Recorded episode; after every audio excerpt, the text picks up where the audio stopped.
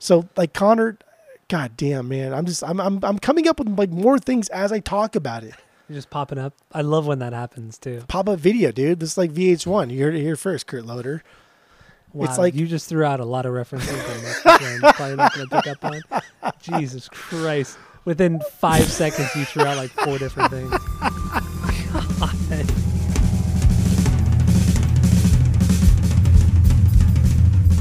Welcome back to Asinine Radio, a weekly podcast where we talk about music, and well, that's pretty much it. So let's go. Hey.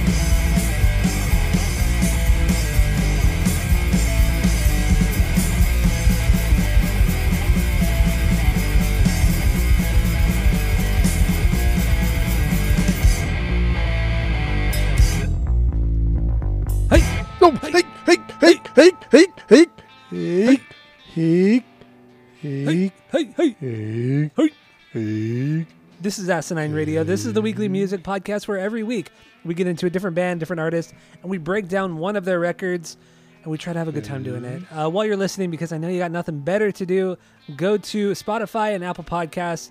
Give us 5 stars and 5 stars only on there, please. All the social media is at Asinine Radio. We have a Discord server. If you want to join that, let us know. We'll send you the link. And we have a phone number. You can call us, leave us a voicemail, shoot us a text, tell us what you think. The phone number is 503-893-5307, so get into that. And if you didn't already know, my name is Tyler, and way out there, hundreds of miles away, is Jeff. All right, Jeff, what are we doing today? Go.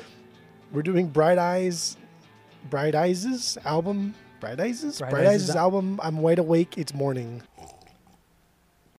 So there was this woman, and she was on an airplane, and she's flying to meet her fiancé, sailing high above the largest ocean on planet Earth. And she was seated next to this man who, you know, she had tried to start conversations, and the only thing she'd heard him say was just to order his Bloody Mary.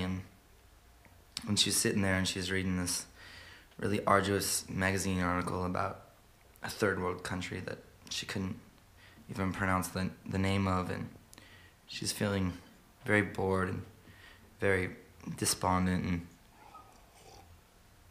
and then suddenly there was this huge mechanical failure, and one of the engines gave out, and they started just falling in 30,000 feet. The pilot's on the microphone, and he's saying, "I'm sorry, oh my God, I'm sorry, I'm apologizing," And she looks at the man, and she says, "Where are we going?" And he looks at her, and he says, "We're going to a party. It's a birthday party. It's your birthday party. Happy birthday, darling. We love you very, very, very, very, very, very, very much." And then he starts humming this little tune, and it kind of goes like this. It's kind of 1, 2, 1, 2, 3, 4.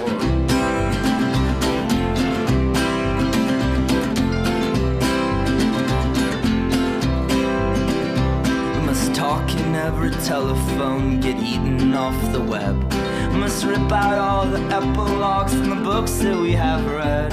Into the face of every criminal, strapped firmly to a chair. We must stare, we must stare, we must stare. Take all of the medicines, too expensive now to sell. Set fire to the preacher who is promising us hell. Into the ear of every anarchist that sleeps but doesn't dream. We must sing, we must sing, we must sing. It'll go like this, alright. While my mother waters plants, my father loads his gun.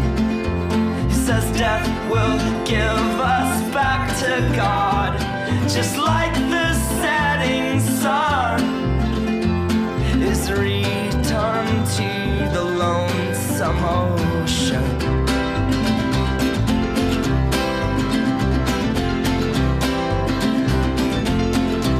And then they splashed into the deep blue sea.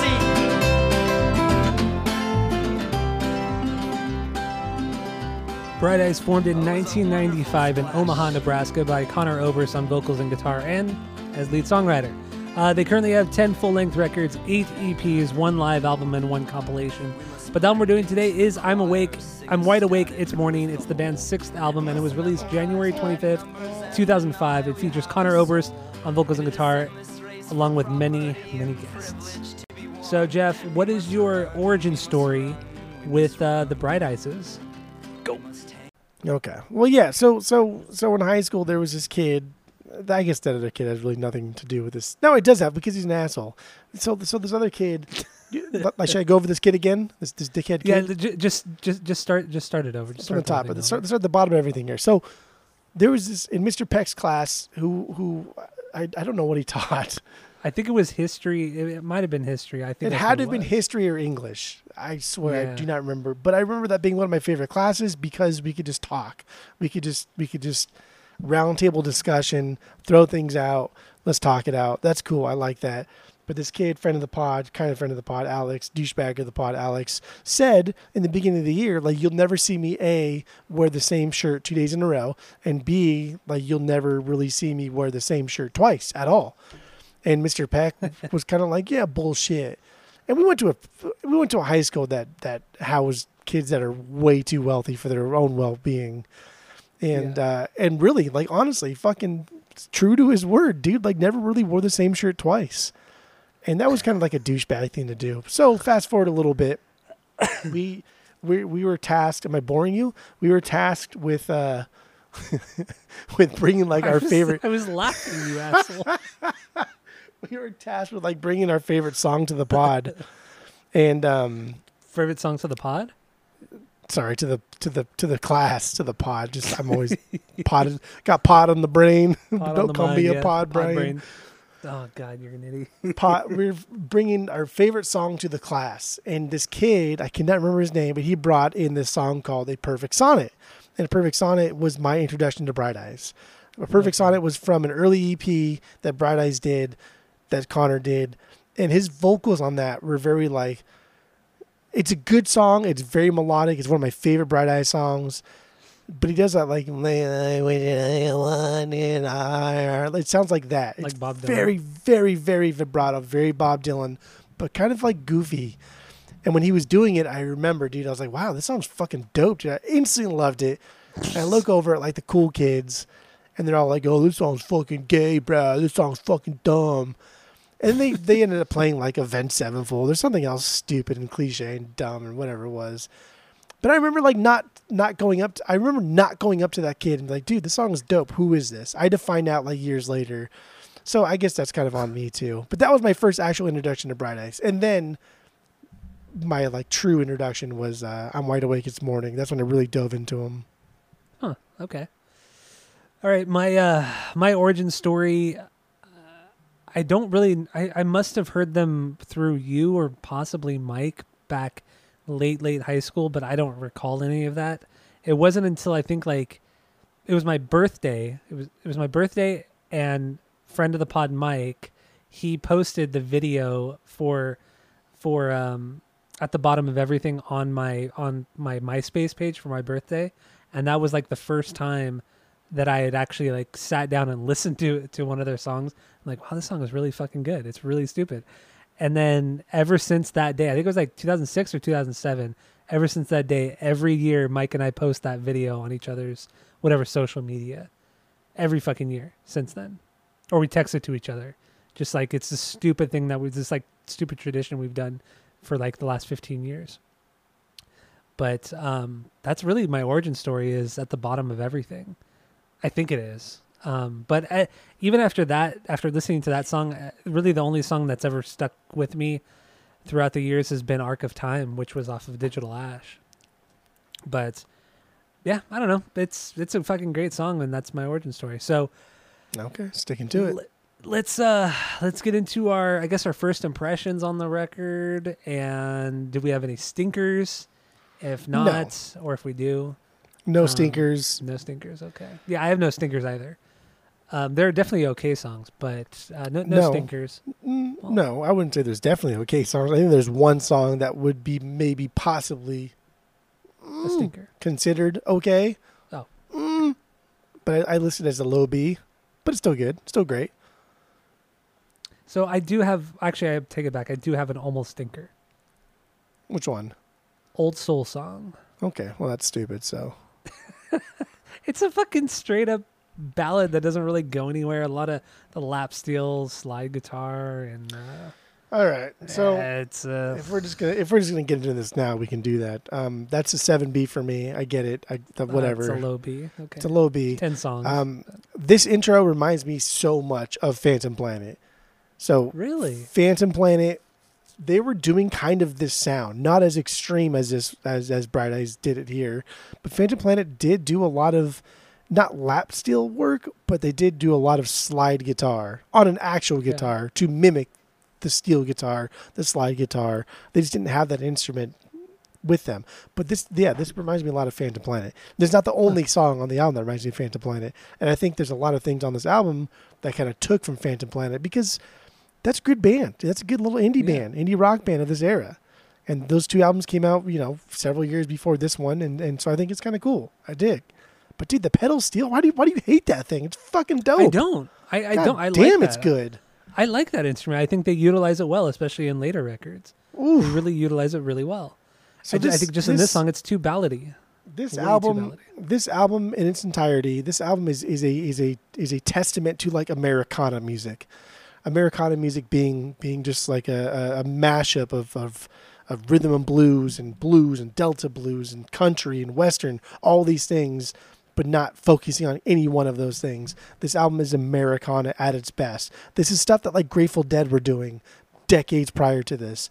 This album is incredible. This album is incredibly deep. It's incredibly complex. They even get like an old country artist that is kind of laughed at now, and at least in the vinyl community, Emmylou Harris.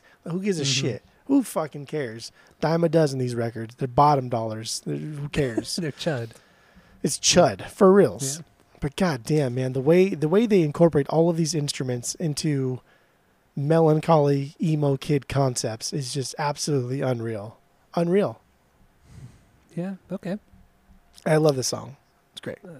I do understand that the sad boy lyrics and the sad boy sounding melancholy songs. I get it. It just was never my thing growing up, and it's still tough for me to get into. I know you and Mike love this band and Dashboard and what's that other Kevin Devine or something.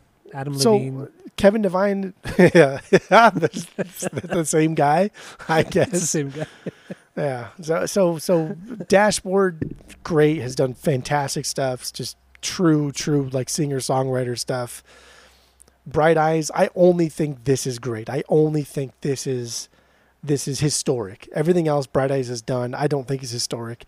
I think it's just either trying to recapture this, or it's trying to do something different that is just not as intense as this, not as honest as this, not as not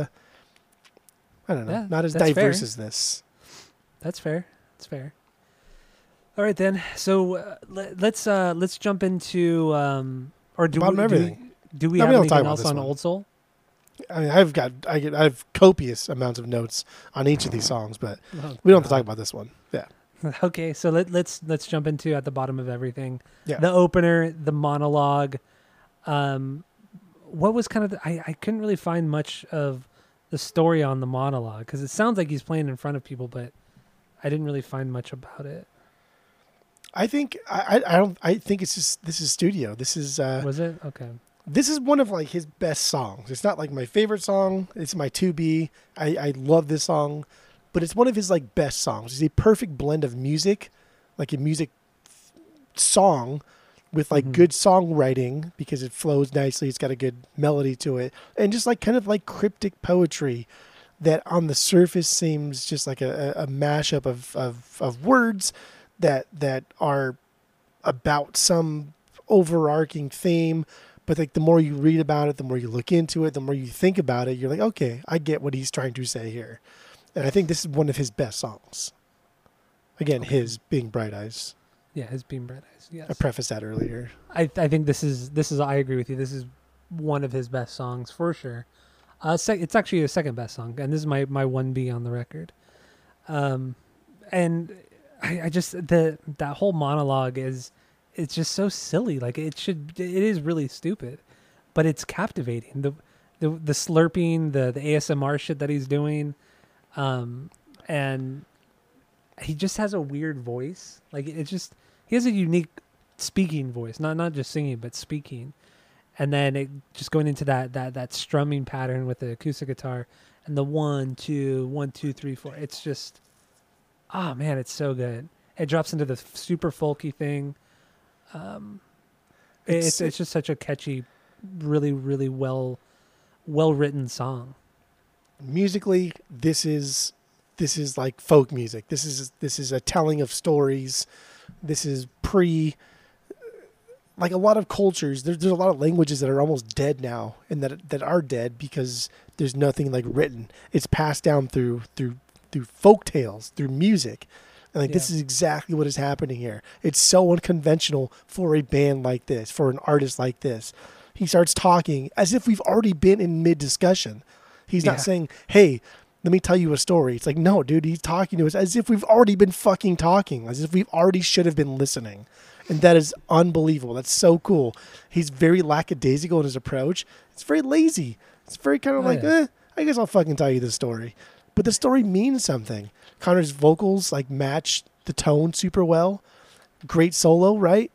Yeah. I love that.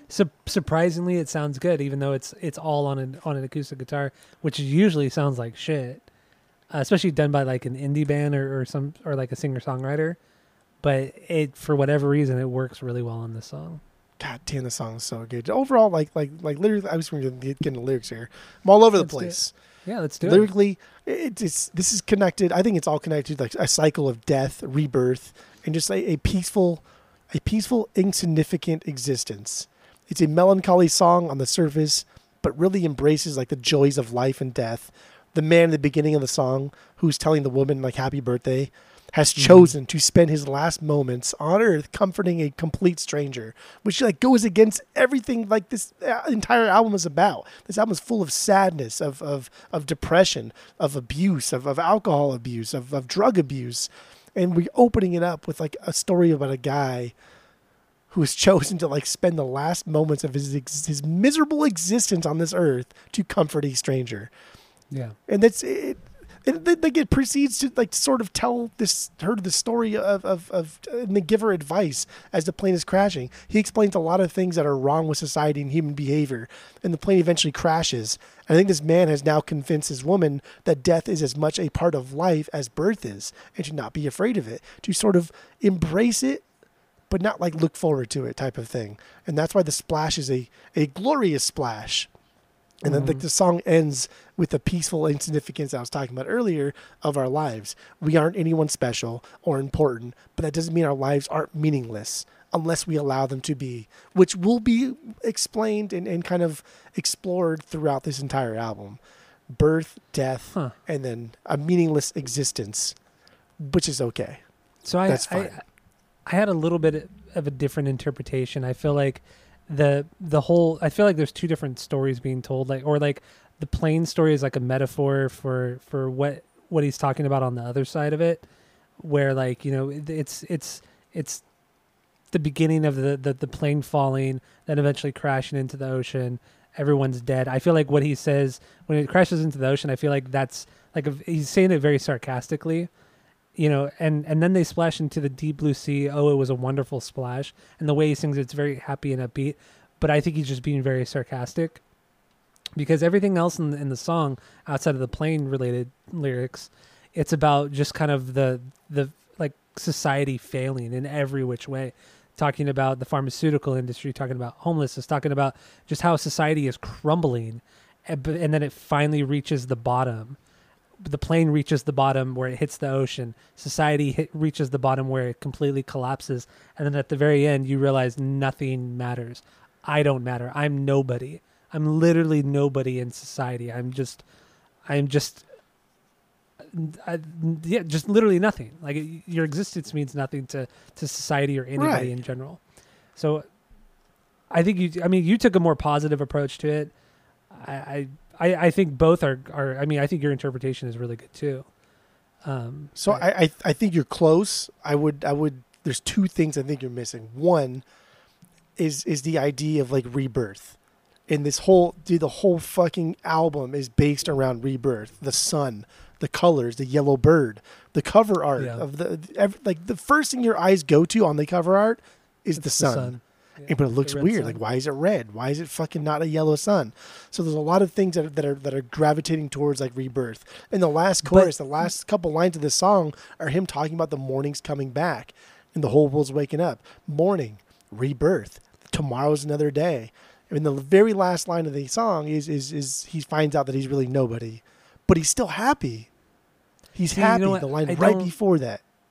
I don't agree with you, especially, or I agree with you on some points, but the cover album, the cover artwork, I don't agree with you because a red sun represents a dying sun.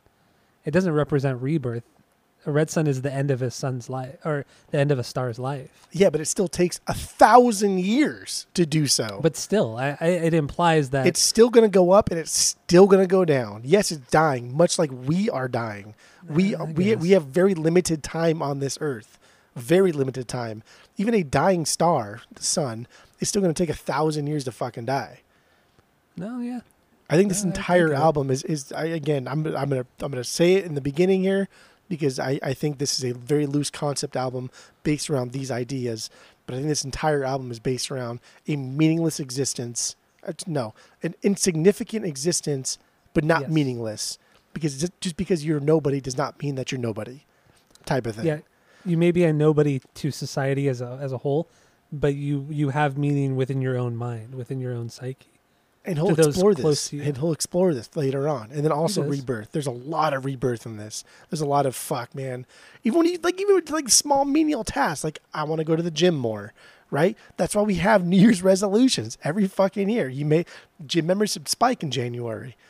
We have these resolutions. Tomorrow's another day. Die another day. Tomorrow never dies. Diamonds are forever. These are all. No time to die. No time to die. Yeah. Oh God, that was stupid. That was stupid. But for real, I just went off of that tangent. I don't know why, but I think that's what this overall. I think that's what this album is trying to get at. Is that it's okay to be sad. It's okay to understand that you fucked up today. You fucked up yesterday. You fucked up the day before. But you still got tomorrow. And yeah, you'll probably fuck up tomorrow. But then you got the next day and the next day. But then also on the same, like on the other side of the coin, understanding that you may not have tomorrow. You know, like the carpe diem, the people, oh my God. Also, Mr. Peck, dude, he was a big advocate of like carpe diem. Like that was he? Yeah, he had like a index card that was like laminated and like bright. I think it was like yellow on, oh my God, was it yellow on black? Is that like where we got the Ashley Reno inspiration? Ooh. No way. No. I'm blending like memories with what I want them to be now at this point. I've lost my my credibility because I don't know. That would be fucking insane if that's like where that color scheme kind of came from. But there's no way, because right? I like that 70s yellow, that mustard yellow, and that's why I chose it. We like yellow on black, like pops, is more than really any other color scheme. Yeah. But that would be crazy. But yeah, like the whole carpe diem thing, like seize the day, right? Like tomorrow is another day. Mm-hmm. You can always do something better tomorrow. You can be better tomorrow than you were today, and that's not just like a specific, you know, today's Monday, tomorrow's Tuesday, but like today's, you know, X year, and then we can be better 10 years from now. Wars, governments, people in general. Society. These are all things that will be explored that we've just been introduced at the bottom of everything. You're right. You are right. Damn. Fucking killer song. Killer album. Jesus Christ. It is. It really, really is. All right. So do we have anything else on this song? No, that's it. That's all. Okay. So then what is what's your 1B then? What was your, that was your 1B? That is my 1B, yeah. Okay. That's fine. I know it's fine. It's the right answer. My 1B is it's pretty basic. My 1B is Lua. Okay, it's not the most basic thing, but you know, that's fine. It's that's my 4B. That's That is something. That's the right answer. That's the right answer. All right. So what do you got on Lua? I'll tell you something. Yeah. So this one's all about the lyrics, really. The delivery, mm-hmm. the chords, the pattern. Everything here is used to support what is being said. And it's the only song on the album that is all Conor Oberst. Everything about it. As the song progresses, his voice gets a little bit more and more like kind of uneasy. It's a slow, gradual process of almost like becoming unhinged. And I like that. I like that build. It's a very steady, slow build, and it doesn't build a lot, but it's there. It's there. You got to really like pay attention. You got to really listen to it. It's there. I love this last part, the last like small, quiet strum. I throw it back to like a Weezer's Blue. Oh God, it's just enough relief to make it through, but it's not like enough to fully satisfy, right? So simple in the moonlight. You want that last one, so simple in the moonlight. But he doesn't do that. It's just like he stops at the simple in the moonlight, and then you get that small strum. And again, it's just enough relief to make it through, but not enough to fully satisfy. And I think that's what the song's about. Oh, okay. I mean, lyrically, you're saying like lyrically that goes hand in hand with the song. Yeah. Never satisfied in that it's about drug addiction and everything like that. And is that kind of what you're getting at? Just enough to make it through, but never actually satisfied. Drug addiction. Okay. Yeah, not that I've ever been addicted to any kind of hard drug or anything, but I imagine being addicted to anything, not just drugs, but you could be addicted to fucking video games, to porn, to alcohol, to whatever it is. I always feel like people always kind of like have the same concept of, you know, it's always enough to like get me through the day, but I'm never really satisfied with it. Yeah, that's true. That's oh my God, that last fucking strum, dude. I'm all about these last little notes. You are. You say it probably like every other episode. Oh, there's some random song that has something like that. So. Dude, I love songs that don't offer full relief. Leave me hanging. Leave me hanging. All right. What do I have on this one? So wait, a couple quick things on this song. This song was ranked, for what it's worth. It was ranked number 89 on Rolling Stone's 100 Best Songs of the 2000s, which seems absolutely insane to me. No, that's fair. You really think so? You really think that, though?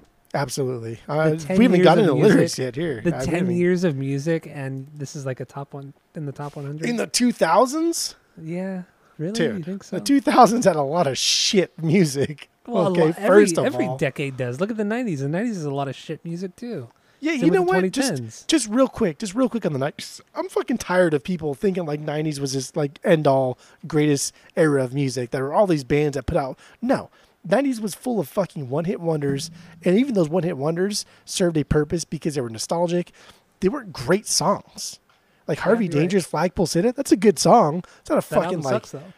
The album sucks, and that song's not like fucking fantastic. It's got a good hook, it's got a good little chorus, but like a lot of these like one hit wonders are just shit. 90s fucking sucked. Outside of a couple genres, just the ones that you like. Yes, correct, absolutely. People do like overly praise 90s though. Honestly, they do. But I mean, honestly, people were doing that about the 80s. But the 80s had a lot better music. Even though they had a lot shittier music, the 80s had a lot better music. See, that's a tough argument. Which we don't need. Dude, your favorite genre of punk really got its footing in the 80s. I mean, yeah, it did. You're right. Some great stuff came out of the 80s, but there was a lot of garbage too. It was really just kind of like in the 90s, much like the 2000s. It was really just kind of like fucking hair metal.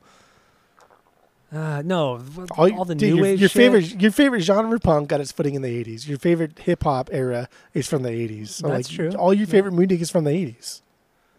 You're an 80s boy. Wow. Okay. That's one way to think about it, I guess. Yeah. And then also the song, I don't remember this because it's been years since I played it, but it was in the video game Life is Strange. Remember that game? Yeah. That was a good game. That was a really fucking good game. Yeah, it's a good one. But yeah, I agree with you. Musically, there's not a ton going on here. Just Conor and his acoustic guitar. It's straightforward. It's sad. It's melancholy. It's sad boy music. You know, it worked for the song was great for a lot of people who were 17 at the time, 18 years old at the time. Oh, so it's true. Come on. There's a little bit more there. There's a little bit more here. This is more than just like pure addiction. This is also like a glimpse into the double life the narrator Connor and his main squeeze like seem to live. Like the nighttime pre-drug nightlife them is so vastly different than their morning selves. Because again, rebirth, right? We could, right, dude? That's what I was thinking of. That's what I sounded like. Again, rebirth. Like you wake up in the morning and you can start over. You have another chance at life, essentially. The moment you open your eyes in the morning, the moment you're wide awake and it's morning, you can be a different person. You can be better, but you choose to do the same thing, which is not inherently bad. You're a product of your environment, whatever the circumstance may be. This song, they also acknowledge like this lifestyle will most likely kill them. This will probably be like the reason that they die. And it's never even like resolved in the song. And that's okay. It's because fucking that's life, man. That's just who they are. That's who he is at this time. And the last lines, again, I got to go back over this. It's so simple in the moonlight thing. We don't even get like a good hearty resolution music lyrically. Almost feels like we could have just used one more So Simple in the Moonlight just to help resolve that tension that has been building throughout the song. And that small guitar strum, you just can't get over that. Also, the word lua is it's moon in Portuguese, by the way. So just wanted to throw that one out there. This is also a song that was originally released a year prior in October of 2004. It was released with another song. I can't remember what it was, but they both charted. Both songs charted, and then when Connor decided to put this song on this record. So I thought that was kind of interesting that it was a hit single long before this album was even announced as being an album. So whatever. But yeah, no, I agree with you. It's the partying, it's the addiction, the doing the same thing over and over again, never really learning from your mistakes. Kind of realizing that you're both like him and the girl are kind of the same person. Like they're trying to hide each other's addictions from one another, but they're not doing it well because they're both the same. They're both failing at hiding from each other, hiding their addictions from each other. And I thought that was a very that's very good songwriting lyric, or the very good lyrics right there. The way he kind of expressed it all and I mean, the rebirth thing, I mean, you bring up the rebirth thing a lot, and I understand it talks about like, you know, the strain it has on his psyche and his mental state, you know, being up all night and getting fucked up all night and then everything like that. But then every morning they wake up and just feel like shit. And they're like, oh God, we can't keep doing this. Like, it's not, I think you're putting too much positivity into his lyrics. I'm not like though, because he specifically will say it later on in a song. He will specifically tell you this.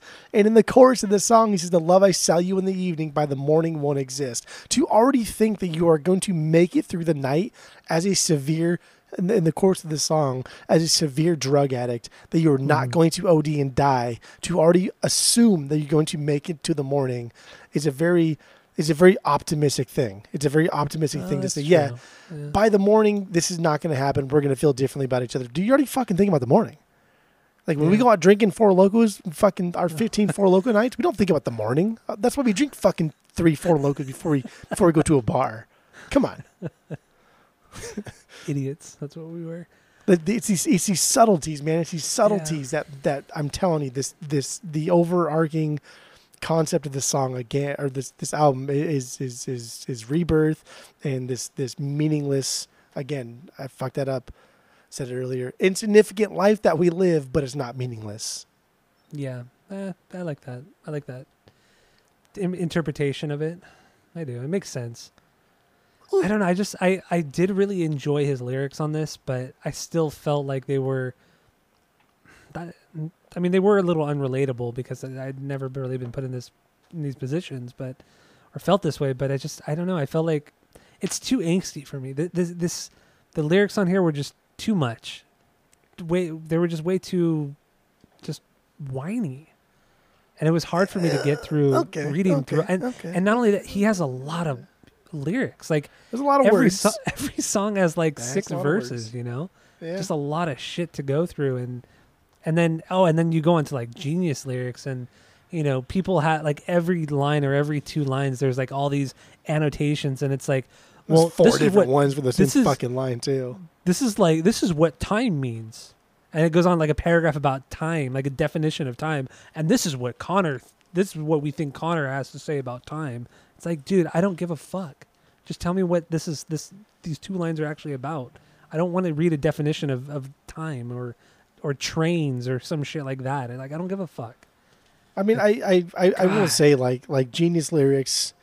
Really kind of, I can see where like the frustration came from or would come from reading those lyrics, because every line is like, it could mean this or this or this or this. Yeah. But I don't think that's the point of like a songwriter like Conor Oberst. I think the point of this is him writing music that feels, I don't know, that feels kind of cool to him. And there's a couple songs on here that he moved to New York City. And they're kind of about just the way he felt at the time. In the same way, Hayley Williams didn't sing Misery Business for so fucking long because this is not the way she felt anymore. People like change. People just get over things. But I think Connor just has such a weird way of writing music that is so... I really do think he's a fantastic fucking songwriter in the scope of this album. Everything else I think is whatever. Yeah, but in the scope of this album, I think he's one of the greatest. I for sure in the emo, indie rock, pop punk, any of those categories, because it's not just about, like I said, a loose concept album of what I will reiterate throughout the entire album because every song is about it. But also, like again, we even touched upon like the entirety of the Americana genre that he's tapping into. The only other fucking band that is really like thrown out the Americana vibes is like the Grateful Dead, and they did it just in a very rock base. This guy is really incorporating like rhythm and blues, Delta blues, fucking country, all of these things that American music is like based on, and he's throwing these little bits and pieces out there. And yeah, he has like 45 people playing on this album, but like I don't know, that's still great that he can kind of pick and choose who he wants to play, when he wants the slide guitar to come in, when he wants the organ to come in. And even there's even songs where there's an organ and a piano, and they're both discernible. You can hear both of them at the same time, and they both like provide a certain right in the song. It's great. I get it. I mean, it's not nearly as layered as the records after this, but there's still a lot going on, and I do like that he dabbles in different things. The folkiness, the Western, the Western in some parts. Obviously, the Americana stuff. He really does touch upon a lot of it, and I do respect his lyrics. I think he is a really good lyricist, but I don't really agree with you on the songs.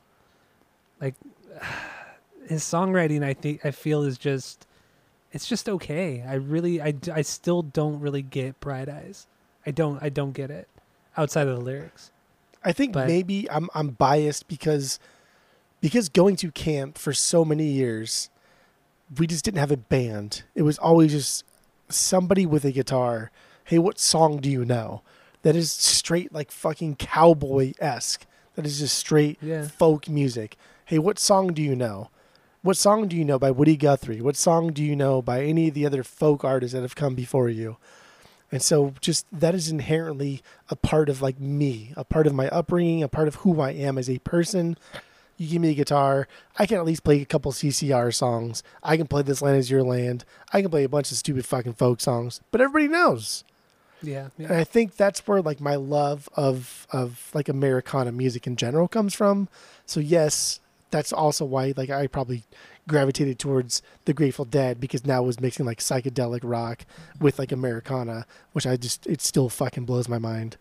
And this album is now mixing like Americana music with what I grew up listening to really is pop punk / emo, and it does it in a fucking perfect way. I'm blown away even this week. Blown away? on this record? Blown fucking away, dude. Honestly, blown away. No. Just his record. Just his record.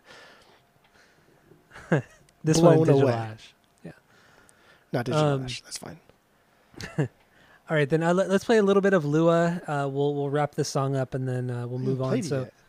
What? We haven't played Lua yet. I know. So here it is by the Bright Eyes.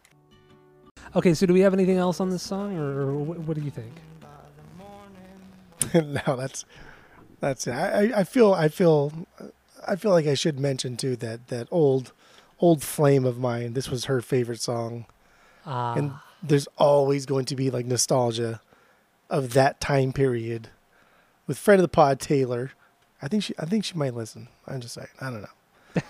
But I figured I knew who you were talking about. This was her favorite song, and so I don't know, just inherently I always think about that time. That was a fun time for us too. Like we just kind of started drinking a lot. We were going out. We were doing a lot of cool stuffs. You know, a lot of partying. It was a good time. A lot of reckless partying with zero hangover. My God, that's true. Yeah, we had zero hangover. What in the fucking shit? But yeah, that was. I felt the need to throw that out there just in case. No, it makes sense. I mean, there are songs that I still listen to that I think of past people and people in my past. I sound like a fucking idiot. But no, I totally get it. I totally get it. But anyway, yeah, Lua, that is your 1B. That is my 4B. Damn, dude, what a fucking banger! Unbelievable. It is a banger. It is good. It really, really is good. I was tearing up right now. I swear. Look at. I know you can't see it, but. All right then. My 2B is First Day of My Life. It's basic, I know, but god damn, this is a good song. Okay. It's been featured in movies and TV shows, and this is arguably their his most popular song. Like, really, I think by far. I think like Lua is like the fan favorite. Like Lua is the one that people scream for, but I feel like First Day of My Life is probably his most popular. I mean, it's a pretty sounding song too. I mean, it's a fucking perfect song. Like he crafted this to be a perfect song, and it's a perfect song. Yeah, it really is. The way he, I feel like on this record, he perfected his vocal and guitar playing abilities to just intertwine with one another and just play so beautifully together. Much like like Bradley from Sublime, he just had that connection with his guitar. You just get these guitar players that are just so in line with their instrument, and I feel like Conor kind of nailed it on this record with his songwriting and his guitar playing. Just everything was just so fluid and just sounded fantastic. Sure. And First Day of My Life is one of those. I mean, the way his vocals just play off of the guitar parts.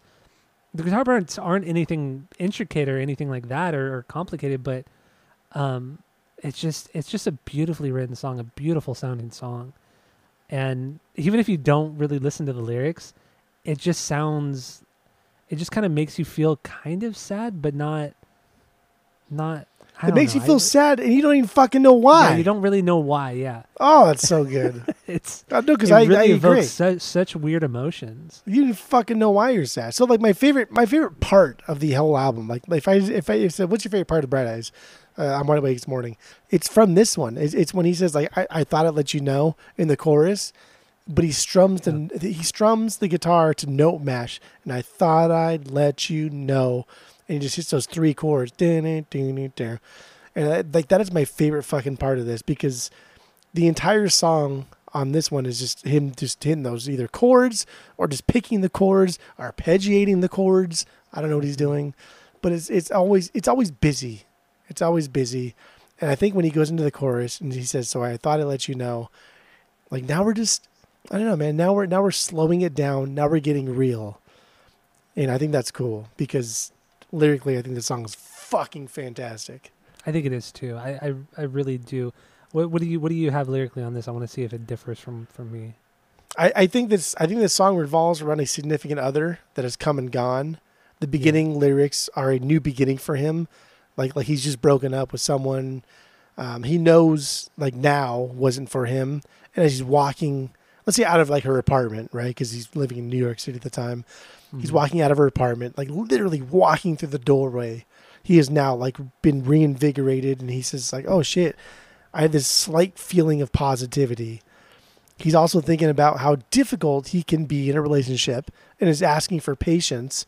So I think like it's almost an open letter to himself or to like his crush type of thing, because he knows how difficult he can be in a relationship and he's asking for patience. He's kind of like penning this open letter to his ideal girl, I guess. Someone that will drive all night just to say hi based on a whim or some silly epiphany she wants to share with him, right? Like we've all been there as kids. Like, holy fuck, like you just you're over the moon over somebody, but in his case, it's over somebody he wants. And I also think it's a song like to himself, reminding him that he can do better than what he's had. He's better than the slew of girls he's been with, and he should keep looking out for the one that he wants. Like the line, "I wondered if I could come home." Mm-hmm. I think he's telling himself that. I would think he's telling himself, like, I wonder if I can come home. I wonder if I can finally be happy. I wonder if I can finally find a place that I can be truly relaxed and truly myself. First day of my life. Yeah, I honestly feel the exact same way you do. Some people said the entire song is about the end of a relationship, but I think it's only the first couple lines. And then after those first few lines, then it's kind of, it can be interpreted as both. But then after you get past that first verse, it's everything. Everything is about like this new love, this new relationship that he's found. But this is absolutely about, you know, just true happiness. I think this is the only truly happy song on this entire record. And this song, I mean, going through the lyrics today, I was thinking, damn, dude, I could see why so many teenage girls love Conor Oberst. Yeah. I mean, this song is everything that a teenage girl would fucking love.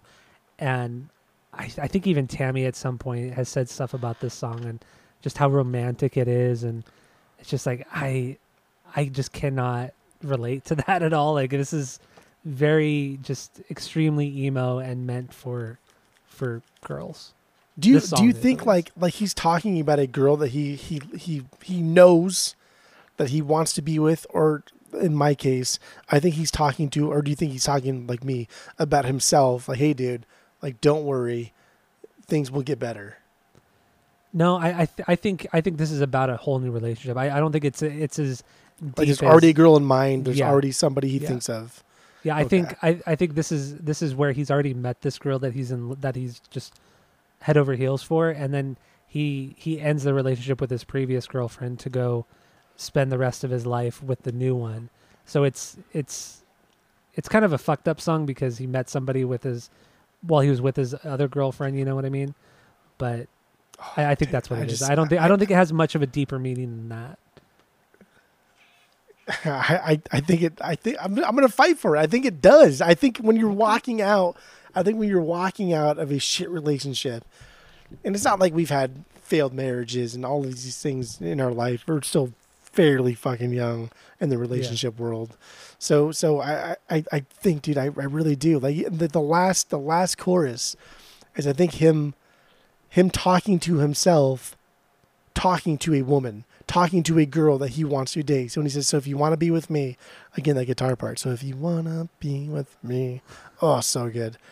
And I think he's kind of like smiling to himself, thinking or mimicking, impersonating, pretending, good God, pretending he's talking to somebody.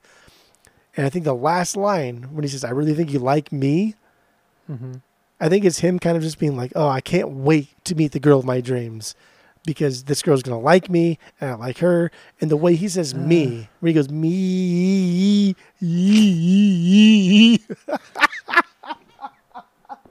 All of that is like big piggybacking off of the excitement that he's just feeling, wondering what his dream girl is going to be like. And that's why I think this is like an inner dialogue thing that he's talking to himself. Don't forget, Connor. It is. You're better than this. It is an inner monologue, but he's already met this girl and he knows. I don't think so. No, I think he has. Even the last line, like you said, I really think you like me.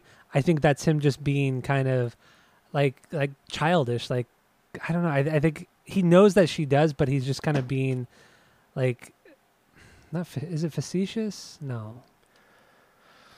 What's the word? I'm having a hard time today. Childish, I guess. It'd be childish a little bit, but I don't think he's met her yet. I think he's hoping that he's going to meet her, and I think he's getting like the second wind, essentially, from leaving a bad relationship.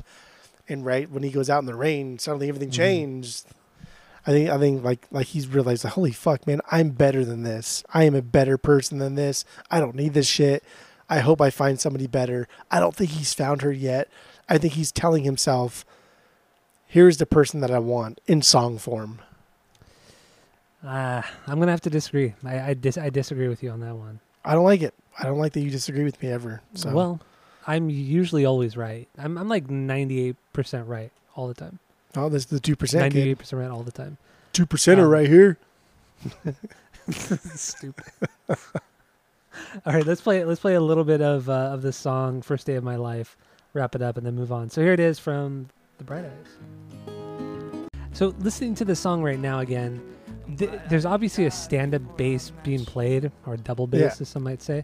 But I can't tell if it's somebody who's playing it with a bow, or are they playing it just with like their fingers? But it sounds like a bow, and it sounds. I don't think it's a bow. There's no way that it's actually a bow. I highly doubt these emo kids play with a bow. I don't know, man. It kind of sounds like a bow. It's cool though. It's fucking rad. Yeah. Man, this is such a fucking beautiful. It's just a beautiful song. I don't give a fuck. Okay. It right? I mean, it's a good song. Really is. It's a song that I'd still sing to this day when I'm together with friend of the pod Mike. And now you can chime in more often than not. When we get together, we inevitably will sing Places You've Come to Fear the Most, Bright Eyes. Yeah, there's a lot of songs. A lot of bad songs that you guys sing together, out of key and out of time with one another. Dude, you got to be out of key. God, I love how it's always such a mess. Like, you guys aren't even in time with each other. It's no, the passion is there, but the delivery is not. So it's so fucking. Maybe this time will be different. I mean, I really think you like me. Oh my God, that's so stupid. You know, every time you've sung that part, the audio cuts out on Discord. So it picks it up as like you're singing. Because I'm perfectly in tune with what he was doing. Yes. You're lucky. Lucky. That's my 5B, though. I can't believe it's that low. It's such a nice song. That is the last of the B's that I think is just beyond like a banger. It's perfection. Okay. Well, so you have, out of the 10 songs, 9 of them are B's, right? I think they're all B's, to be honest. Really? Okay. Poison Oak is my lowest B. Poison Oak is not a B for me. Okay, that's fine. I have 5 Bs out of the 10 songs. Okay, let's keep going with your Bs then. My Bs? Why not your Bs? Well, because you only got 5 and I got 9. So? Right, well, let's go through every fucking song. But no, I don't want to do that. So let's get into Ode to Joy, the last song. That is my 3B right here. That's your 3B. This is a good one, right? Yeah, it's fantastic. When I first listened to it this week, I thought, fuck, dude, I know this song. What is it? And I was like, I got it. It's Paint It Black from Rolling Stones. And then I was like, I just knew it was that. And then I looked it up and no, it's not. It's an interpolation of Beethoven's Ode to Joy. And so I was wrong. But even still, Paint It Black sounds a lot like... You don't fucking know what Ode to Joy is? I know the song. I know after I realized... And you've taken guitar lessons as a child, and you don't know what fucking Ode to Joy is. Listen to me. After I realized it was Beethoven, I realized, oh, fuck, I know that song right now. But when I was initially listening to this Bright Eyes song, the only thing that was coming to my mind was Paint It Black, and then it was like tunnel vision. That's all I thought about was Paint It Black. But then once I read it, it's an interpolation of that Beethoven song. I immediately knew that Beethoven song. It wasn't coming to my mind until I actually read it. But no, I totally get it now. But it's anybody that has ever taken any kind of lesson in any instrument, guitar or whatever, knows what Ode to Joy is. Yes, I know. Except for you. I know the fucking song. I'm just telling you, my initial listen through, I'm like, oh my God, this fucking Paint It Black, these fucking cocksuckers stole from Rolling Stones. Even though I don't like the Rolling Stones. You like Paint It Black, though. I do love Paint It Black. That's the only good Rolling Stones song. Really, it honestly is. The only good song by them. Besides Honor Majesty's Secret Service. Which record. You also know that Beethoven didn't write the original Ode to Joy poem. He wrote the music kind of to that. It's based off an earlier German poem or thing. Is Beethoven German? He is. Or is he? Yeah. Yeah, okay, that's what I thought. Is he though? He's a dog. He was a dog. I guess Ludwig is a German name. He was German. Yeah. Yeah. I don't know. I just always thought he was fucking English. Positive he was German. Yeah. I don't know why I keep thinking he's English, but yeah. No, he's for sure not English. Beethoven. English. Yeah, he is Beethoven. Beethoven. In German accent, post 1940, I guess. He was born in Bonn. That's the city of Bonn. Bonn. Oh, city on the banks of the Rhine in the German state of North Rhine-Westphalia. There you go, baby. Yep. Rhine River. Yeah, anyway, Ode to Joy. It makes sense. The name makes sense, but whatever. You actually have Ode to Joy on the vinyls. I do. The actual one that you have not listened to. It's part of Beethoven's Ninth Symphony, and you've not. You've clearly not listened to it, and your copy is something that I really, really want because it's special fucking copy. Dope. That I got for $2, right? Or maybe I got it for free. I think you got it for free. Yeah, I think Desi gave it to me for free. It's a fucking rad vinyl. It's fucking so cool. And the fact that you have not listened to it yet irritates me. So I'll just take it off your hands because I don't want that coin. That's not going to happen. I'll listen to it soon. I just always forget about it. Yeah. Got to remind me. You got to remind me every week. I'm reminding you right now. And then remind me next week. Okay.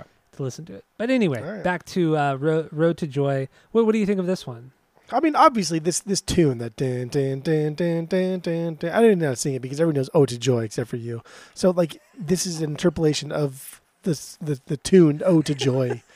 and that's what they're doing here. It's cool, man. It's got a cool drum beat just outside of the basic little kick drum here, the doof doof doof doof. There's a lot of cool heavy distorted guitars leads that just make noise even before he says make noise. This kind of bam bam ring him out a little bit. But then after the make some noise part, man, everyone just goes wild and crazy. And it's a cool way to end the album. It's a cool way to end the album on that note. And then, dude, it doesn't happen often, very, very rarely. But speaking the album name as you mic drop out, ooh, that's some shit right there. That is some cool ass shit, right? Is it cool? Yeah, it was cool. Yeah. God damn, that's fucking cool. Oh, I love that. I'm wide awake. It's morning. Mic drop. I'm out. Oh, wow. And I guess it kind of goes along with your theory of everything being a rebirth. You know, ending the record with that line. I'm wide awake. It's morning. Oh, I got a whole slew of lyrics and dives that I'm gonna get into once you're done talking about how you think this is Paint It Black cover, whatever you were saying. I'm just telling you a story. I know the. It was a good story. Beethoven it was song. Funny. It was a funny story. I know comedy. The Beethoven song. The Beethoven, sure. The Mozart, the Beethovens, the Vivaldi, sure. Yeah, I know them all. I know everything. Because I know everything. But I agree with you on the kind of build up in the bridge, and then it just kind of explodes with the trumpet, and it's just the trumpet was the biggest surprise for me on this entire record. It was thrown in very sporadically, but when it was in a song, it really made that song stand apart from the others, and it was a nice touch. Right? It did, yeah. It was a nice touch. It was never overdone. This was really the only song where there was a trumpet solo, if you really want to call it a solo. This is the only time it ever actually shined. Was at the end of this song, and I thought it was so fucking rad. I'm like, God damn, dude, Conor can write. He could probably write some really cool. I don't want to say prog rock, but just orchestral some really cool music. He could probably write for an orchestra. Songs. Maybe. Well, I don't know. I don't know about that, dude. What? But I feel like Conor can make some really cool big rock music, really big rock songs. And he right now he has the fucking greatest drummer in the world in his band. Well, fucking Bright Eyes. That's just I don't. Name a better drummer. Name a drum. No, better drummer than John. I'm saying Theodore. Like why? Why do we, he doesn't need that? Why do we got to do that? Oh yeah. Why does he have to? That I think that's silly. Lyrically, what do you got on this one? Dude, here we go. Full circle. This one's about living in a shit world, being grateful for it, and understanding that it's never too late to change. Again, I said earlier that he understands that. I guess I'll just go by whatever shit world, right? He talked about how this world is shit throughout the album, and specifically here the religion thing. He talks about his parents were really religious, but they slept in different houses. Because they hated each other, and God forbid you get a God forbid you get a divorce, starting wars and being so entrenched in them that you don't even know like how they fucking started, but because of machismo and the war attitude, like this is how it's gonna end with us. I'm gonna finish it, like kind of poking fun at wars, and this is the whole time during the Bush administration, and he was not the biggest fan of Bush, definitely not. So, there's that. But that's like living in a shit world. But there's a grateful part. He literally talks about being grateful. It's a little tongue-in-cheek, but it's there. He knows he doesn't have a great voice to be like a large-scale singer like Elton John's or your Miley Cyrus's or your Regina Spektor's. But he can still make really great music. And he knows that. He understands that. Okay. Those were names I would not have expected you to throw around, even in a sarcastic way. Elton John definitely is a guy that has a very, very great voice, a little bland, a little pop, but great nonetheless. Great songs too, honestly. Like dude would slay at karaoke wherever he went. Like, dude, he would just slay any song. But then the last part of this is the rebirth, like understanding that it's not too late to change. The beginning and end of the song, the sun, him focusing so much on the sun again, not just in this song, but other songs too. The color yellow, the album art, the little yellow bird from over here. The sun represents new beginnings. That's what it fucking inherently represents throughout various cultures, throughout various time periods. And then he says, I'm wide awake. It's morning. That's him starting a new day, probably a shit day. But at least he has a soft glimmer of hope about it. And I think that's fucking so goddamn fantastic because we start the album with a soft glimmer of hope. Yeah, we're going to die, but don't worry. It's fine. And then we end the album with a soft glimmer of hope. Yeah, tomorrow's probably going to be shit too, but don't worry. It'll be fine. I'm still taking this in a more negative thing because I think even with the last line being I'm wide awake, it's morning, it's still just repeating more of the same bullshit. I agree with you. It's his criticisms of war, homelessness, violence, crime, drugs, this and that. And I agree too. It's kind of some of the things he says are a little tongue in cheek. It's sarcastic. Like, I have my drugs, I have my woman, whatever he says in that second or third verse, but it's just, it's very, very cynical. And I don't think there are very many positive things in this song. And it's just kind of him realizing every day he wakes up to the same bullshit and it's never going to change. It's him just kind of realizing it and just kind of going along with it because there's literally nothing he could do. I don't think it does change, and it can change. But it doesn't. And he knows it changes. No, I don't think so. Not, at least not in this song. I don't think so. I think he's just kind of used to the used to the craziness of the world and the craziness of society, and he accepts it in a very, very cynical way. I don't think there's really anything positive about this. And that's just more about acceptance. That comes in acceptance too. That comes in with acknowledging the insignificance of our lives, but not the meaninglessness of it. When he says that he could have been like a famous singer, I mentioned earlier, if he had a better voice, but failure's always been a better thing for him. So when he says, let's fuck it up, boys, make some noise. That's the insignificance of his life, but not the meaninglessness of it. Let's fuck it up, boys, make some noise shows that he has a positivity. He says, yeah, I'm not a fucking great singer, but I still have fun with the boys. I still have fun with my friends. I still have a great time being a musician. That is a glimmer of hope. And you gotta really get into these glimmers of hope because that's why he puts them there. They're not there just because he's a bad songwriter. They are there because he purposely puts them there to make it seem like, yeah, the world is shit, shit, shit, shit, shit, shit. But there's little glimpses of hope. And that's why the album opened up with a guy, a complete stranger, comforting somebody as they're both going to fucking die. That's what it's about. That's what's happening. Yeah, I guess so. Why do that? There's no reason for it. Or it's just like him realizing, like, I know you said, you know, understanding. But why is he so positive? I understand where you're saying, like, you know, he feels so insignificant, but life isn't meaningless.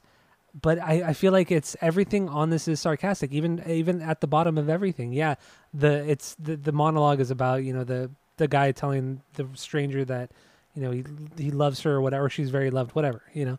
But I feel like it's done very sarcastically. It's like it just goes to show, like, it doesn't matter what anyone says. Like, they could tell you how much they love you or how much they care about you, but in the end, it doesn't fucking matter. Nothing matters. I'm taking a much more cynical and negative approach to this entire record, because I feel like that's what it is. I feel like any sort of glimmer of hope is him just being sarcastic or tongue-in-cheek.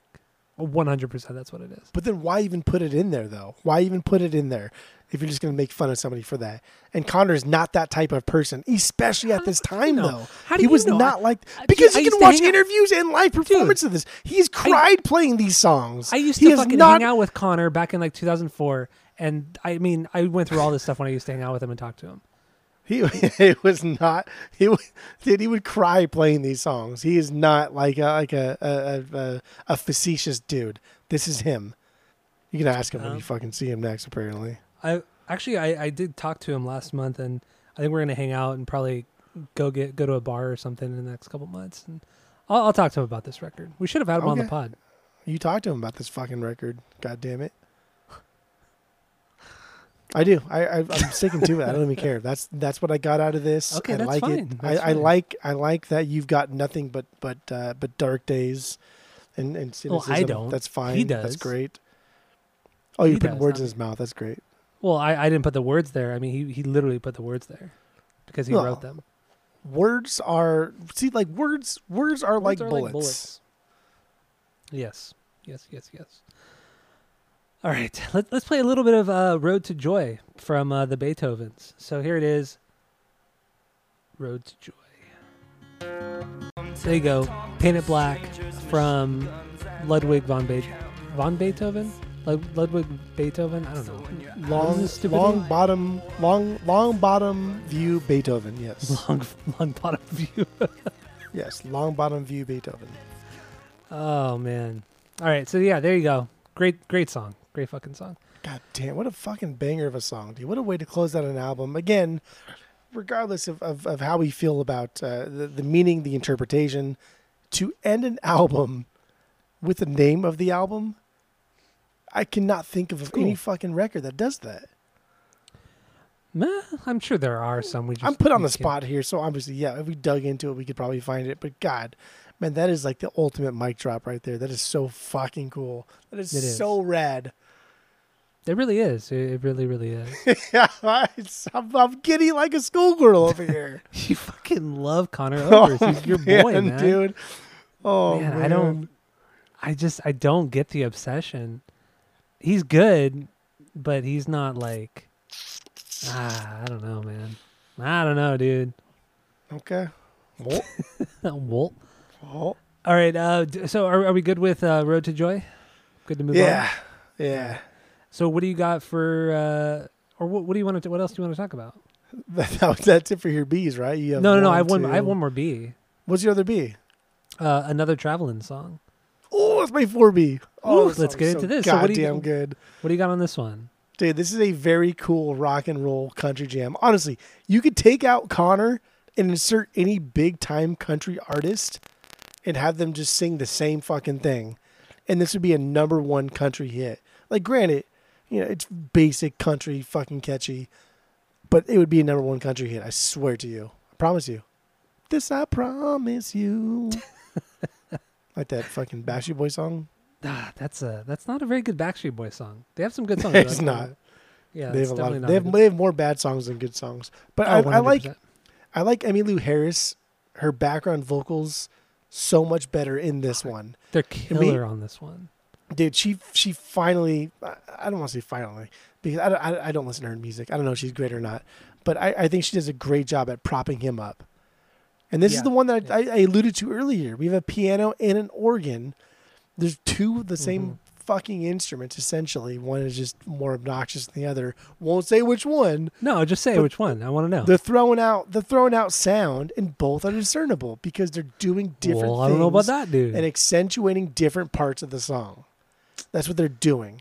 The organ is coming in when things drop, and the piano's kind of doing that like ragtime bluesy thing. They're both doing something vastly unique. Love it. I love that you can. Oh my God, they're fucking massive instruments.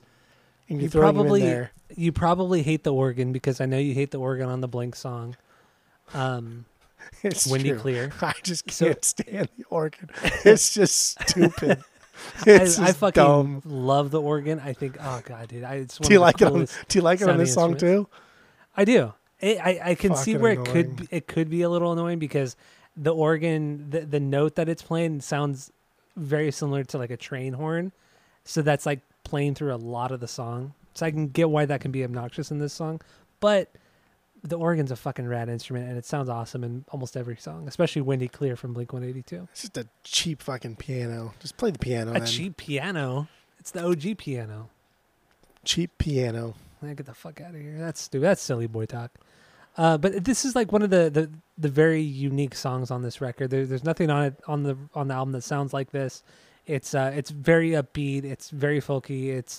It sounds like a train with the guitar strumming and the kind of the chicka chickas and everything like that. You know, has that. I don't even know. It has to be called something in that style because a lot of bands do it where it sounds like a train rolling along. That kind of percussive this is Americana. Element. Is it? Would this be considered Americana? Americana is literally just like an amalgamation of just like a lot of different early American tune and sounds. That's what this song is. That's what this fucking album is. It's unbelievable how Americana this album is, and it's just it's classified as like indie rock or emo, and it's like no, dude, this is pitted up against. I mean, like, I'm going to be blasphemous here, but this is pitted up against like some of like the cool like older tunes of like Woody Guthrie and Arlo and Bob Dylan's like this like songwriting wise. What is happening here? What is going on in this album? Yeah, this is everything. this is what music is all about. Just taking a little bit of everything, taking a little bit of what you like, your likes, your dislikes, and putting it into something new. Yeah. Okay. Yeah, you're right. And again, only other band that I've ever heard do so much justice to like Americana music, which when I said like Americana again, it's just like you listen to a lot of Delta blues, you listen to a lot of early Western, a lot of early country, you listen to a lot of like early rhythm and blues music, and you create a genre based off of all of those. The only other band that I've heard do it real justice is the Grateful Dead. That's so interesting because it's like I've had such a hard time getting into that band, and I know like everything about them is shit that I like, but I don't know what it is where I cannot connect with them. I think this week I've realized that the reason I like them so much, and I just can't believe it's been so long, is because like again I like going to camp, singer-songwriter stuff where I only have a guitar, therefore I can only play X amount of songs that I know that somebody else has taught me. Like that folk style playing, that Bob Dylan style playing. I can play a lot of Bob Dylan songs on the guitar because they're all the fucking same. Yeah, true. But they're all good. But like no, that's what the Grateful Dead kind of do. They can do all of that. They can take all of that, but then add like really kind of cool jammed psychedelic elements to it. And Conor does the same thing without the jam parts. There's a couple parts in here that are a little jammy. For like a minute, 20 seconds. No, there's really not. Well, maybe "Ode to Joy" would be the only song that is kind of jammy, and it's only because of that bridge. Make some noise. Yeah, that's really the only song that is jammy at all. Or maybe the acoustic guitar solo at the bottom. Dude, the lyrics. So I'm going back here to Conor here. The lyrics to Another Traveling Song.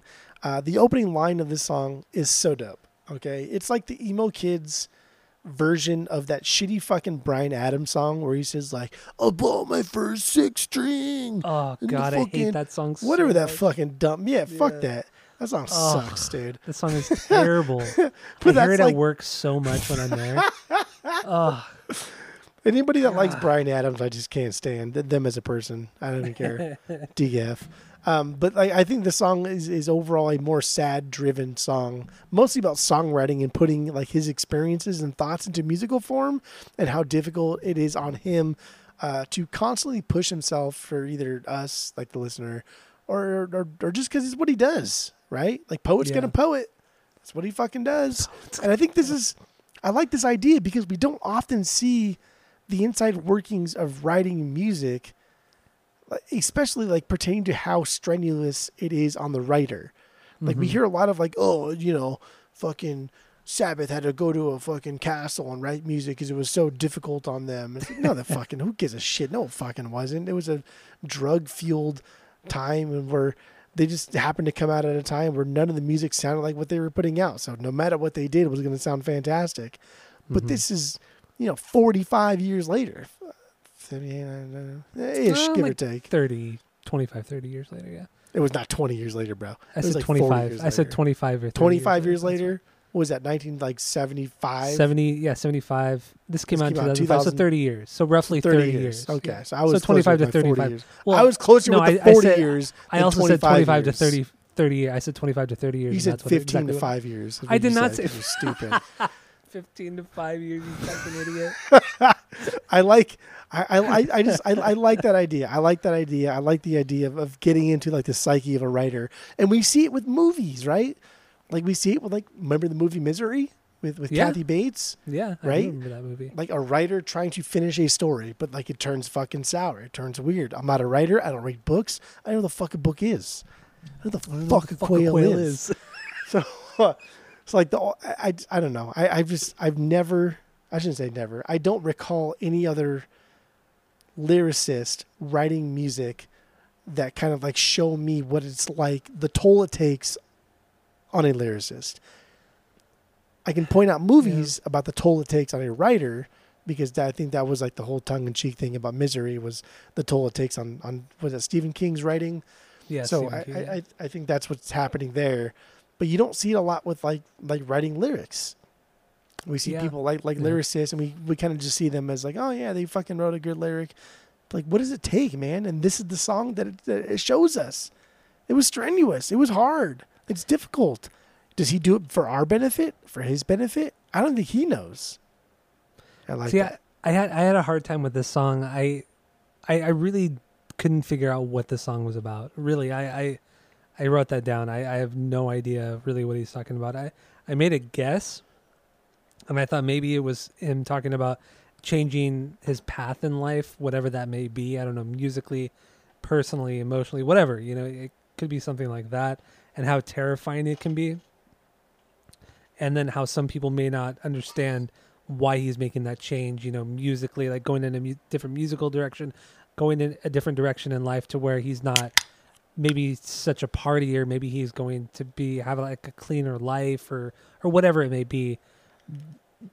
But that's like it's a real loose interpretation, I guess, on this song. I just could not figure this one out. Okay. For whatever reason, I was kind of stumped. But also, I'm not a lyricman, so I don't know. Yeah. I don't know. Yeah. I also love the line when he says, "My thoughts come in pairs." Mm-hmm. Man, that's like one of my favorite lines on the album. It's such a cool way of showing us like just how often he battles every decision he makes, whether it be like, what do you want for breakfast? And like, we all do the same fucking thing, right? Like, should I do this? Should I not do this? A pros and cons list. It's like this is my thoughts come in pairs.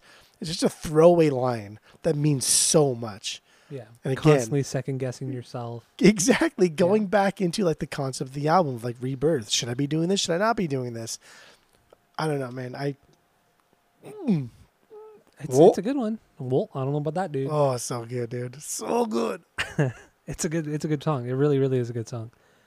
All right, so we have anything? Oh, let's play. Fuck it, let's play the song a little bit. I still have my 3B. We haven't gotten to my 3B yet. Okay, so let's play this song. We'll get into your 3B. A little bit of another traveling song from the Bright Eyes. Good stuff, man. That was your 5B, you said? That is my 5 and last B on the record. Oh. Yeah. Okay, here we go. Whoa, here we go. Well, I don't know about that, dude. So what do you got? What's your 3B? Landlocked Blues is my 3B. Landlocked Blues. Wow, that's okay. That's fine. That is not a B for you. Song. That's fine. No, it's not. It's a nice, sad song. Just the guitar, just Connor. Emmylou, I think it's Emmylou, right? If you walk away, I'll walk away. It's fine. It's a very stripped-down song, man. There's some very trumpets and strings, but... Dude, it builds perfectly. I love this. I love this specific chord progression. I love it a lot. It's extremely melodic. If I was a well-trained musician, man, I would probably tell you this is some like Iodian thing, or I don't know the fuck it is, but it's a good chord progression, and I'm sure it's something. But I don't know. We have some like basic. We have something so basic, and just adding background vocals, which in this case you can really hear like how good she is at harming, because holy fuck, man, she really props him up. He's not a great singer. He can hold a tune, he can carry a tune, he can kind of like draw out those notes fine, but she is a great singer based off of just this album. She's a great singer and knows how to harm and prop him up to make him sound better. Oh, and totally. This is the song that I for sure thought like that. Oh, holy shit, bro. Like, she's really, really good. You chose a good artist. And Emmylou Harris, again, I don't know anything about her other than her records aren't worth fucking dick.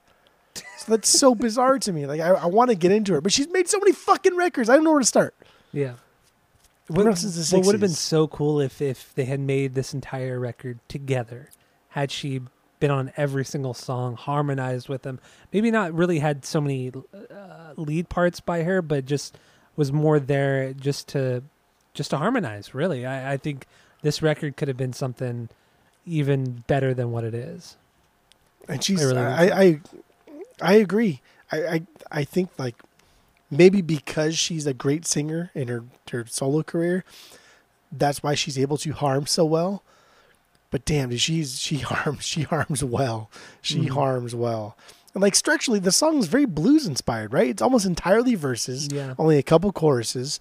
There's a few parts like for solos to kind of throw in there, but this is a very like blues kind of inspired structurally song.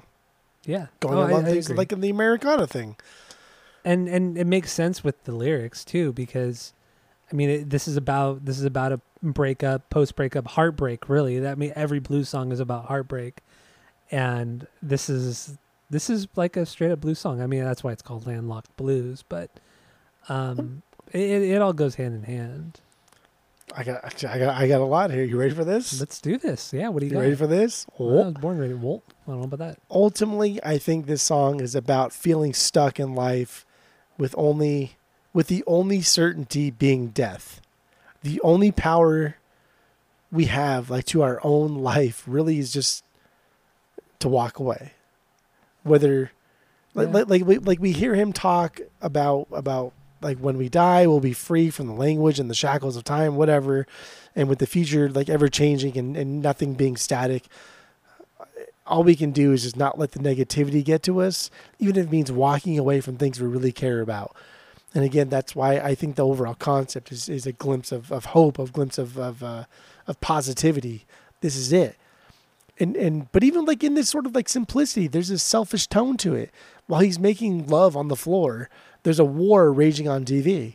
And like, why even bring it up unless you feel bad about it? Or why even bring it up if you think it's just fucking relevant or you don't care about it?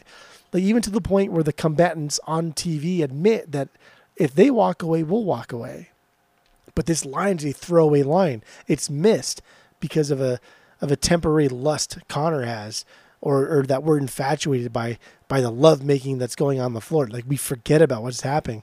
That brings about, like, the idea that we are human, we are fallible, we make mistakes. We have a hard time, like, doing anything without consequence. Mm-hmm. And I think that, like, plays into the fact that, like, there is rebirth. There is hope for us. We are shitty, shitty people. We live in a shitty society. Thing, yeah. But there is hope for us. We can get out of this. Maybe not today. Maybe not tomorrow. Maybe not next week. Maybe not ever. But baby steps. You know? Maybe not ever. But it's still there. I also like the wordplay, too. I'm like, no man is an island, right? All these old fucks say that. Well, no man is an island. But here we have, like, landlocked blues. The complete, like, antithesis of that. No man is an island. Yeah, no man is an island. We need fucking people. We need a community. But now he has his landlocked blues. He's surrounded by people, and he still feels like shit. Mm-hmm. So, like, Conor, goddamn, man, I'm coming up with, like, more things as I talk about it. You're just popping up. I love when that happens too. Pop up video, dude. This is like VH1. You heard it here first, Kurt Loder. Wow, it's like you just threw out a lot of references. I'm probably not going to pick up on. Jesus Christ! Within 5 seconds, you threw out like 4 different things. God. It's true. It's true. Yeah, dude. He's talking about like all these things though, and I'm coming up with just more and more stuff, and I think it's fantastic. God, I love this. I understand it. I feel like this is a record that I need to. If I really, really want to get more into the lyrics, I need to spend more time with it. I really do. I mean, you and Mike have listened to this countless times. You know, I listened to it 3 times this week. You know, you got to. And doing the podcast, you know, like we do a lot of stupid shit, and I don't like pretend that any of the stupid shit lyrics we do are anything more than just stupid shit lyrics, throwaway lyrics. I do think he is saying something here. I do think he's being so honest that it relates to everybody. And I'm going to reiterate the. I guess I'm in my Rucka wrap up now. Are we wrapping this up? Are we going there? We only have 3 songs left. Oh, that's true. Okay, 2 songs left. I mean, do we not want to play this song? Well, Training in the Water is my 6B, and then We Are Nowhere in Us Now is my 8B. All right. Well, I mean, then let's wrap it up. Yeah, right? Whatever. I feel like I've already got the momentum going. Okay, then go. Like a train. Go. Yeah. I interrupted. Choo choo. That's what a train does. Choo choo. Why didn't trains don't even go choo choo? I don't know why people say that. They used to. Did they? Yeah, it used to be like a whistle thing. Yeah, because there was so much steam going through those metal pipes. I don't hear like the personification of like choo choo. I just hear like a loud whistle, and now I just hear a very, very fucking loud, obnoxious train horn. Well, because the horns now aren't based off of like steam. It's like an actual like horn, like an air horn. But back in the 1800s, it was like steam, because there were steam power, coal power, or steam and coal powered trains. So she went like woo woo, yeah, like that, because it was the sound of the steam or the smoke going through the metal pipes, the metal tubes. I'm not a train guy. I don't have models like you, dude. I don't. You're like I was never you're like Captain Holt over here. I'm like you're like Terry Crews. Yeah. Like a taco shack in the middle of the board. And then he criticizes him because what if it rains? Are there no what is it? Or no gutters or anything like that? Is the water just gonna collect? Is there no way for like the water to drain from the hat? And he's like, I don't know. And then he just kind of looks at him and he goes, huh. He just makes that like condescending laugh or scoff. I think Captain Holt uses the word facsimile. I think he says, "What are you talking about? This is an actual facsimile of an actual train yard." Who the fuck even says facsimile? Dude? That's a stupid fucking word that nobody says unless you're a robot. Yeah, I think like overall, this album is I'm gonna reiterate it. This is an album about the insignificant. I don't know why I have such trouble saying that word. Say it. Insignificant. Insignificant. I have to really think about it. Insignificant rebellion. Insignificant rebellion. Palpatine would say. Yeah. This album is about the insignificance of our life. There we go. I said it slow again, but not like the meaninglessness of it. Like just because we are nothing does not mean we are nothing to everybody. There is something there. And I think overall, it's a very sad, melancholy album that starts and ends on a positive note. I'm wide awake, it's morning. Morning, sun, rebirth. Going in with it. Mm-hmm. You can start over. And like we've all done still to this day, like we've all done, we all do. Like I'm going to start doing this tomorrow. I'm going to start doing this tomorrow. I'm going to go on a diet tomorrow. I'm going to start working out tomorrow. I'm going to be nicer to my fucking mom when you're like 15, right? Like you mm-hmm. set small goals. Be sharp tomorrow. And there's nothing wrong with that because that's what we do. Like you better yourself day by day by day. You take it minute by minute, hour by hour. Nothing wrong with that. That is how you. It's baby steps. No, you're right. I think he acknowledges that. I think it'd be really cool at some point to do like Digital Ash to see how that contrasts or like compares to this one. I think that'd be really fucking cool. But for this one, I think like musically, good God, man, the guy like nailed the Americana. As far as like Americana groups are concerned, like Grateful Dead, I think take the cake there.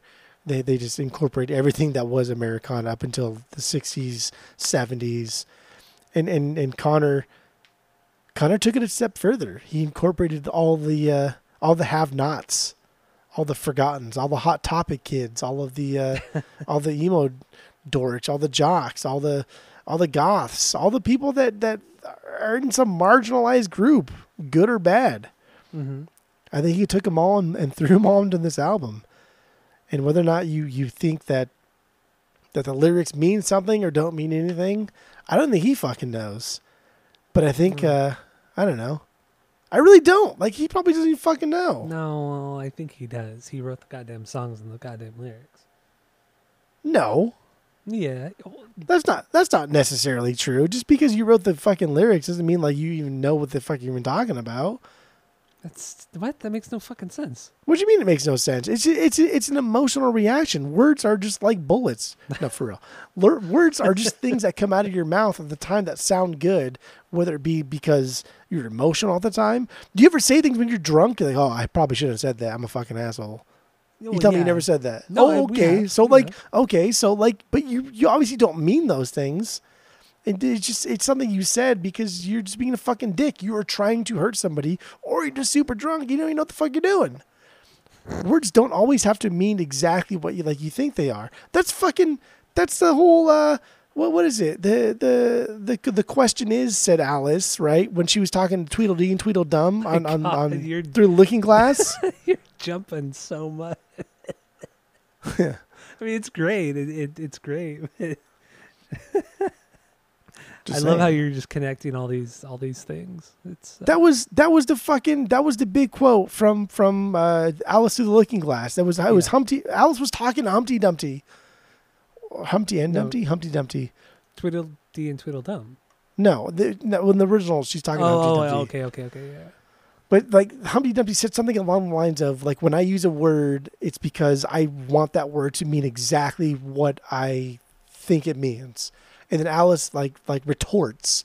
She chimes back. She claps back with like, the question is whether or not you can make words mean so many different things. Mm-hmm. And it was kind of like, oh, well, then he said something else after that was insignificant to my high school brain that I just didn't care. But that's true. Like, words don't have one meaning. You can say anything you want in a way that makes it mean something else. That's true. Yeah, that's true. Anything you say, like, words are just are so fucking, they're like clay. They're like Play-Doh. They mean anything you want them to mean. And here, I think it means something that I don't even think like Conor even fucking realized what is happening here. I think this is so far beyond his scope of writing lyrics because he's never done anything like this before or anything beforehand. Yeah. Musically, he's tried to recapture this with like Casadega and stuff. Like musically, he's tried to do this stuff again, but nothing conceptual like this. This is. But I mean, also we don't know. It's not like we went back and broke down the lyrics on every single record. That is true. So it could be that every record is like this. The only one that I'm really interested in is Digital Ash, I'm wondering if that's the same as this one. But the songs aren't there. The songs just aren't there. They really not. And, I think you have to go into digital Ash with a different mindset. I think you're so stuck on this Americana, this whole kind of vibe, for lack of a better word, of this record, that you're not giving Digital Ash a fair shake. I really think that that's what it is. And also, you're thinking, okay, this is a double album. It should kind of coincide with it or be something completely opposite. But it doesn't necessarily have to be that. But that's not entirely accurate. Yes, I will say that I'm not giving Digital Ash its fair shake, but I have listened to Digital Ash over the course of high school, right? Because it came out in high school. Over the course of high school till now, I've listened to Digital Ash probably 25 times. I think it's a good album through and through. I listened to it a lot of fucking times. Yes, my musical tastes have grown. Everything has grown for me. What I want in music has been more specified. Specified? Is that a word? Has become more specific. Oh, look at you. See? Is that the right words are like bullets. Words are like bullets. Look at you. You're a wordsman. You're a wordsmith. Always. Yeah. Forever and always. I mean, this is all leading towards a perfect score for me. I think Connor. Jesus Christ. That's stupid. That silly boy thinks. Silly boy thinks. I think he did something here that for sure, like the emo community, because this is not like an emo record, but like Bright Eyes is an emo band. They're a band that's kind of like associated with like the emo phase, like the indie rock emo phase of like the 2000s. But this record is nothing like that. This is a very folk, very alternative country almost sounding record. And I think he set out to do something. He did it better than anybody's ever done it. Okay, all right. Better than anybody's ever done it. So people listening, if you don't know our rating system, our world famous rating system, 3 is a perfect album. 2 is a good album you're going to continue to listen to. 1 is a bad album to give it a shot, and 0 is the worst thing you've ever heard. So you just gave this a perfect 3 out of 3. Honestly, like if we had a ranking higher than a 3, I would give it that. God, dude, that's just so stupid. I really would. We literally just went through how great this is musically, lyrically, tonally, but it's structurally, conceptually. Like it's what more? That. How many more Lees do you want? I give you Bruce Lee. Fuck yeah, I got Lees on my head, but don't call me a Lee head. How many more Lees do you need? All right. My final thoughts on this record. Just drown what?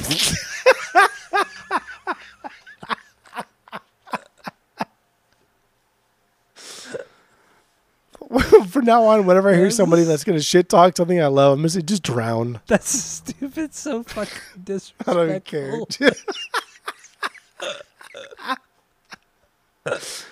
Just drown. Oh boy.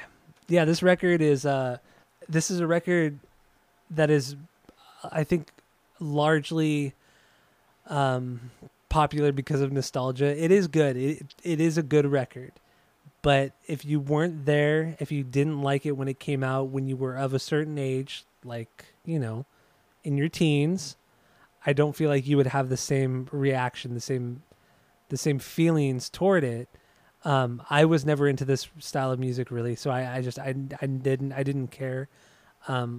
Like I said, this is maybe the fucking 5th time I've ever heard this record in its entirety, maybe. So yeah, I don't have that. I'm not much of a lyric man. I do think he is a good lyricist, but I don't really get it. It doesn't have that same. It doesn't give me that same feeling like a lot of bands do. And musically, it's good, but I think it's cool that he mixes so many genres together, but I don't think he does any of them particularly well, which is fine. You don't have to do that. But I feel like even the mixing of them all isn't done perfectly. it's just, I never grew up on this style. Like you kept saying, like, because you went to camp, you grew up on all the folk stuff, and that's why you like Bob Dylan. That's why you like Grateful Dead now, and so on and so forth. I didn't grow up with that, so I don't have that same sort of feeling, that same sort of nostalgia, like all of that same upbringing, really. So I can't give this a perfect 3. I really can't. There's no way. I'll give it a solid 2 out of 3 though. A solid 2 out of 3. Damn, that's. I like the songs. I like most of the songs. I understand where they fit in music history. I feel like it's important. Conor Oberst means so much to so many people. I get that. I totally understand why, especially going through his lyrics this week. I totally get it.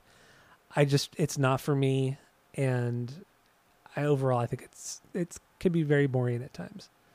Okay. So I'm going to give it a 2 out of 3. I would never get this on vinyl. I would not get any Bright Eyes on vinyl. Oh, ever. Because I would never, ever listen to it. It would just sit on my shelf collecting dust like all my other records. I got this on the Vinyl Me Please edition. Oh, of course you did. That was record, like last month, wasn't it? It was a couple months ago, yeah. The record looks... It's the same color variant as the sun on the album artwork. Ah, that red. It looked just visually, like it looks... It's not a splatter. It's like a swirl, but it looks exactly like the sun. That's cool. It's fucking dope, dude.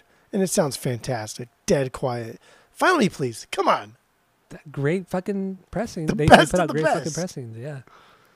Great website.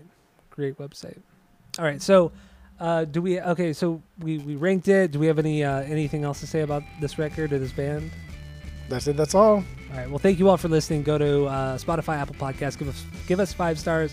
5 stars only. Tell all your friends because we are the best. And that's it. That's all. Good over.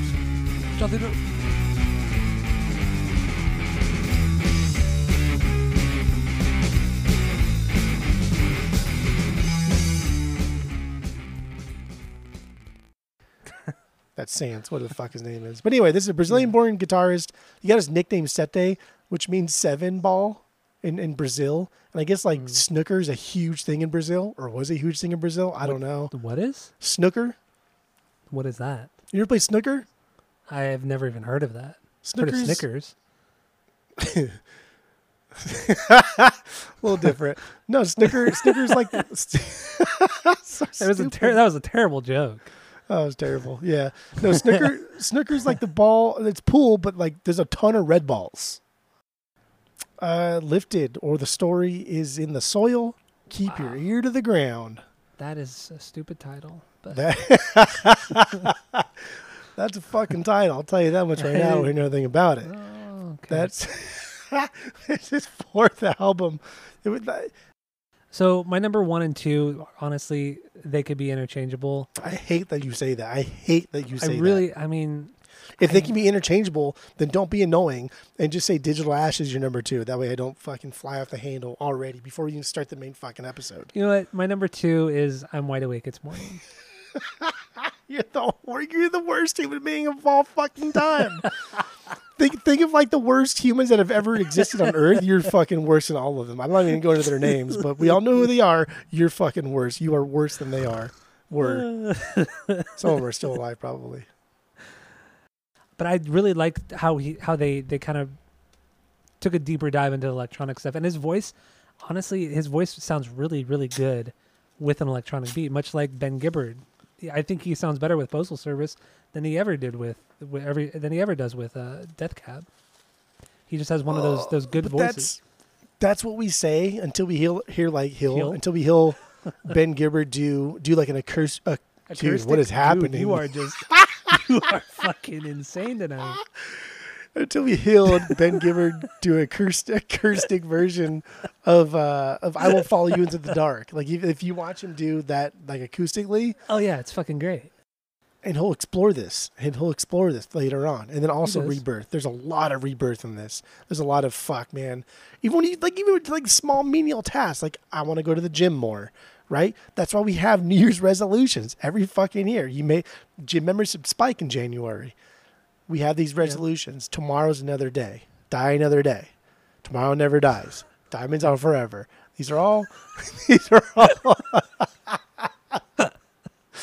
No time to die. No time to die. Yeah. Oh God, that was stupid. That was stupid. But for real, I just went off of that tangent. I don't know why, but I think that's what this overall. I think that's what this album is trying to get at. Is that. I also like the wordplay too. I'm like, no man is an island, right? All these old fucks say that. Well, no man is an island. But here we have like landlocked blues, the complete like antithesis of that. No man is an island. Yeah, no man is an island. We need fucking people. We need a community. But now he has his landlocked blues. He's surrounded by people, and he still feels like shit. So like Conor, goddamn man, I'm coming up with like more things as I talk about it. You're just popping up. I love when that happens too. Pop up video, dude. This is like VH1. You heard it here first, Kurt Loder. Wow, it's like you just threw out a lot of references. I'm probably not going to pick up on. Jesus Christ! Within 5 seconds, you threw out like 4 different things. God, it's true. It's true. Yeah, dude. He's talking about like all these things though, and I'm coming up with just more and more stuff, and I think it's fantastic. God, I love this.